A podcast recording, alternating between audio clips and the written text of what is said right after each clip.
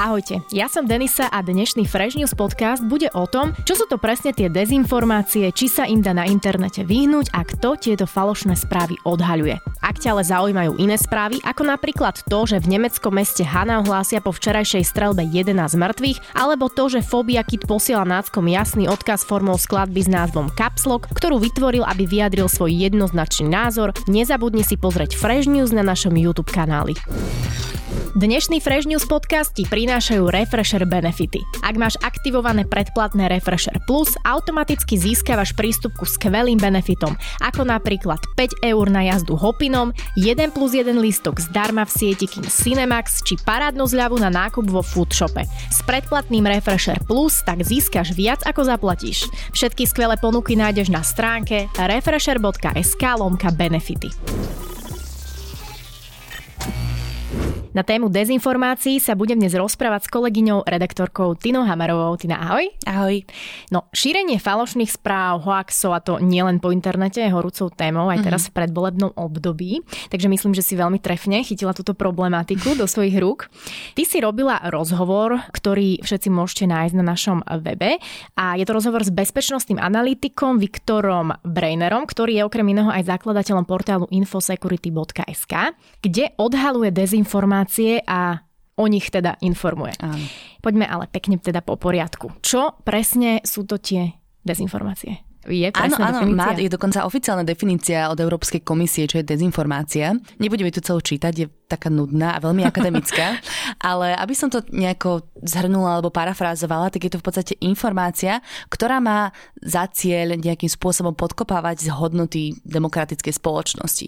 Aby som to vysvetlila, napríklad snaží sa podkopávať dôveru v štátne inštitúcie, dôveru v zdravotníctvo, dôveru v bezpečnosť štátu. Čiže snaží sa ako keby tých ľudí presvedčiť, že nie je to všetko v poriadku, ale nie takým kritickým spôsobom, ale skôr takým spôsobom, ako by v nich vyvolala strach, paniku, odpor voči systému a tak ďalej, aby keby v nich vyvolala vyslovene... Negatívnu emóciu. Áno, presne, mm-hmm. tak negatívnu emóciu a vyslovene je vytvorená s cieľom zavádzať. Kde všade sa šíria takéto dezinformácie? No najskôr to bývali len také akože weby, pofiderné weby, ktoré sa väčšinou nachádzali vyslovene na okrajoch internetu, že človek ich musel vyslovene vyhľadávať. Ale čím ďalej tým viacej sa to posúva bližšie k ľuďom. Čiže sú to už aj médiá, ktoré sa snažia ako keby pôsobiť vierohodne aj keď nie sú. A takisto najväčší problém dezinformácie alebo najlepšie také prostredie pre dezinformácie sú sociálne siete. Pretože tie sú minimálne kontrolované, obsah na nich je minimálne kontrolovaný a je veľmi ťažko dosiahnutelný. Najmä keď napríklad ide o uzavreté facebookové skupiny alebo nejaké fan pages, tak tam sa to v podstate nedá odkontrolovať a tým pádom sa tam tie dezinformácie šíria oveľa jednoduchšie. Takisto sa dostávajú čím ďalej tým viacej do vyjadrení rôznych politikov a nie len ja neviem, extrémistov, ale už aj do vyjadrení politikov mainstreamu. Kto patrí do najzraniteľnejšej skupiny ľudí, na ktorú uh, sú tieto dezinfoweby uh, zacielené? Uh-huh. No v podstate ten analytik Viktor Brainer, s ktorým som sa o tom rozprávala, povedal, že by to nejako, nejako nezovšeobecňoval, že sú to iba mladí ľudia alebo tak, ale s väčšou pravdepodobnosťou sú to ľudia, ktorí majú nižšie vzdelanie, ktorým chýba ako keby možno nejaký taký všeobecnejší rozhľad, napríklad v spoločenskom, v politickom systéme a tak ďalej. Takže na tých sa to aj cieli. Ono v podstate je vidieť, že tá agenda veľmi často zachvacuje napríklad mladých ľudí na strednej škole, ktorí dajme tomu ešte nemajú až taký rozhľad, alebo presne také, že sociálne slabšie skupiny a tak ďalej. Aké sú najbežnejšie hoaxy, o ktorých eh, ste sa bavili, alebo ktoré teraz tak uh, aktuálne fičia. To bol super príklad, ktorý dal ten bezpečnostný analytik, že istambulský dohovor je teraz akože veľká téma. A je veľmi zaujímavé pozorovať, že keby sa to nevolalo istambulský dohovor, tak je veľmi pravdepodobné, že v ľuďoch by to nevyvolávalo také veľké emócie. A že doslova on za tým vidí taký vplyv dokonca vzdelávacieho systému, že sme sa učili v škole o tureckej invázii a učili sme sa recitovať Turčina, Poničana a tak ďalej. A že s týmto pracujú tí dezinformátori, ako keby sa snažia vyvolať ten strach, ktorý je niekde v našej hlave zakorenený z tureckej alebo akejkoľvek blízkovýchodnej invázie. V podstate on si myslí, Viktor Breiner, že keby sa to volalo E, slovenský dohovor, alebo belgický dohovor, alebo e, dohovor solunských bratov, takže to proste v ľuďoch nevyvoláva vôbec také emócie. Ďalšia taká zaujímavá, alebo ďalšia taká najbežnejšia dezinformácia, ktorá sa šíri, sú migranti, ktorá napríklad bola veľkou témou volieb 2016, kedy napríklad sa v podstate takáto propaganda, dezinformácie a ako keby šírenie strachu dostalo vyslovene do vyjadrení politikov mainstreamu alebo do vyjadrení najsilnejších politických strán. Napríklad Smer si na tom snažil si stavať politickú kariéru a bolo zaujímavé pozorovať, že im to nepomohlo tak, ako to pomohlo napríklad pravicovej strane LSNS. Čiže čím viac takýchto dezinformácií sa dostáva do tohto hlavného politického boja, tak na tom získavajú práve také neštandardné strany, ako napríklad Kotlebovci, Boris Kolár. Takže to je určite jedna z najväčších dezinformácií, ktoré sú v slovenskej spoločnosti. Potom veľmi časté sú dezinformácie napríklad o zdraví. Hej? Taký, že najviac známy hoax je, že ľudia tvrdia na niektorých tých pofiderných weboch, že rakovina sa dá liečiť bylinkami, alebo stačí ti pobyť na čerstvom vzduchu a mhm. vylieči sa z rakoviny. Alebo nejakým špeciálnym o, šejkom z nejakých Áno, byliniek. Hej. piť sa vo to už akože aj také sú, ale to už ako sú úplné extrémy, ktoré naozaj neviem, prečo tomu ľudia veria, ale sú naozaj prípady, aj my sme o tom písali na Refreshery, že bolo proste dieťa, ktoré malo nejakú chorobu, myslím, že práve rakovinu a matka ho chodila liečiť do lesa čerstvým vzduchom a dieťa zomrelo. Takisto teraz nedávno zrovna sa portálu Infosecurity podarilo odhaliť jedného podnikateľa, Mareka Polackého, ktorý prevádzkoval desiatky takýchto webov, akože zdravý lekár, alebo tak sa volali, oni sú všetky zrušené aktuálne. Mm-hmm. A tam... Všetky uh, z tohto prostredia zdravotníctva. Áno, teda to bolo oblasti. všetko zo mhm. zdravotníctva, mm-hmm. presne tak. A vlastne takou chybou na Facebooku sa podarilo odhaliť, že jeden človek stál za asi 13 stránkami a asi 15 facebookovými skupinami, ktoré šírili práve takéto zdravotnícke dezinformácie a lifestyleové. Mm-hmm. A tam presne mal uh, spomenuté napríklad to, že ak máš rakovinu hrubého čreva, mal by si piť kapustovú šťavu a takéto. Mm-hmm. Takže to sú naozaj, že životu nebezpečné dezinformácie, ktoré keď im ľudia uveria, tak proste je to zlé, nemajú na výber. Často tie by hovoria, neverte farmafirmám, všetci vás chcú zabiť, ale píte iba bylinkové šťavy. A ono proste je strašne náročné nájsť tom taký nejaký stred, že OK, veď alternatívne liečby sú možné, ale treba proste mať dostatočné vzdelanie na to, aby človek vedel v tom rozlišovať. Čiže dostávame sa neč k tomu, že čo pri dezinformáciách pomáha najviac a to je ako keby naozaj mať čo najväčší rozhľad a mať nejaké kritické myslenie. Napríklad aj očkovanie malých detí je taká veľmi preberaná téma. K tomuto sa ako vyjadril? No povedal, že áno, je to veľmi sprofanovaná téma na dezinfoweboch, ale rozprával sa s jednou odborníčkou na očkovanie a povedal, že je to viac ako keby téma internetu. Že v skutočnosti to s tým očkovaním a neočkovaním nie je až také zlé a že vraj tá nezaočkovanosť je len nejaké 2%. Čo ale je zase otázne, pretože vieme, že myslím, že na východe Slovenska bol taký prípad, kedy naozaj tam mali problémy s kiahňami a s takými chorobami, ktoré tu mhm. roky mm. proste neboli, pretože tam bolo príliš veľa matiek, ktoré nedali zaočkovať svoje deti. A tam potom akože, keď sa to dostane do nejakého bodu, do nejakého percenta, že počet detí je nezaočkovaných, tak naozaj hrozí epidémia. Hovorila si o ľuďoch, ktorí nemajú dostatočné vzdelanie. Ale vieme, že dezinformáciám vedia niekedy akože naletieť alebo podľahnúť aj ľudia, ktorí majú vysoké vzdelanie. Áno. Prečo to je tak? Lebo je veľmi ťažké naozaj mať dobre vyvinuté to kritické mm. myslenie. Preto aj Viktor Breiner povedal, že on v podstate sa to nedá generalizovať a zovšeobecňovať. Je to len taká keby tendencia, že to môže mieriť na tých ľudí, ktorí nemajú už taký rozhľad, ale spomínal príklad, že pozná neurochirurga, ktorý operuje nádory, čiže je to vyštudovaný, vzdelaný človek, ale pritom verí proste dezinformáciám. Viktor Breiner odhaluje uh, dezinformácie, on je zakladateľom teda portálu infosecurity.sk, ako som už spomínal na začiatku. Ako sa k tomuto dostal? Alebo teda je to jeho full-time job, alebo... Áno, myslím, že sa tomu venuje naplno teraz. Prispieva vlastne na svoj web rôznymi článkami, rôznymi odhaleniami, ale nepracuje sám.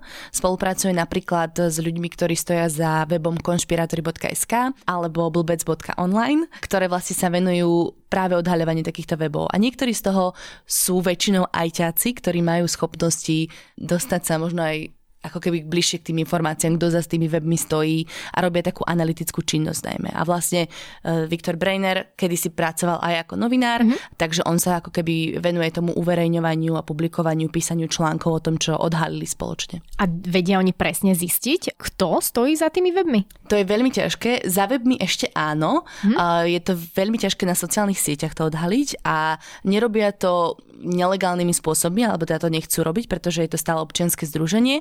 Ale napríklad teraz sa vyskytla taká chyba na Facebooku, ktorá ako keby odhalila cez nejaký komplikovaný postup, že kto stojí ako keby za správou tých jednotlivých facebookových stránok a mal to veľmi zaujímavé výsledky, pretože aj ľudia, politici napríklad, konkrétny príklad bývalý policajný prezident Tibor Gašpar, ktorý celý čas tvrdí, že si za svojím facebookovým kontom stojí sám a že to píše, tak sa zistilo, že tam má vlastne najatú nejakú firmu.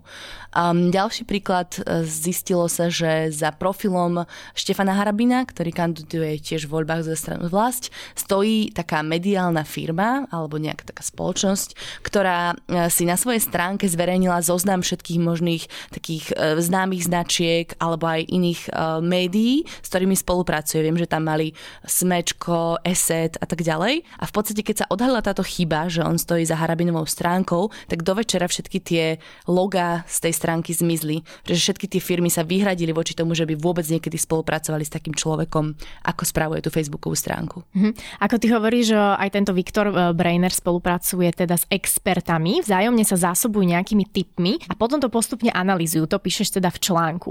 Ako to presne vyzerá taká analýza? On mi to vysvetloval tak, že merajú toxicitu tých vyjadrení, ale môže byť lepšie, aby sme sa priamo spýtali jeho. Mám ho na telefóne, takže môžeme sa spýtať priamo jeho, ako to robia. Perfektne, tak mu zavolajme. Vlastne tá analýza spočíva v tom, že izolujete nejaké narratívy alebo nejaké témy, ktoré v dlhodobom horizonte rozdeľujú ľudí. Ešte nám môžete vysvetliť, ako taký mladý človek, na ktorého je naozaj z každej strany chrlených množstvo informácií, môže veľmi jednoducho rozoznať dôveryhodný web od dezinformačných webov? Úplne základná vec je, má e, daný web autorov, má tiráž, má redakciu. Kto sú títo ľudia? Treba sa pozrieť, že väčšina webov napríklad e, nemá vôbec udané, kto za tými webmi stojí.